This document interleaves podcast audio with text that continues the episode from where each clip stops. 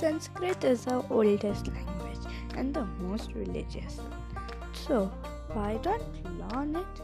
Why don't enjoy? Why don't have fun with it? So, today we are here to come in love to Sanskrit language that is a most religious one. So, give, contribute, give a tribute to this video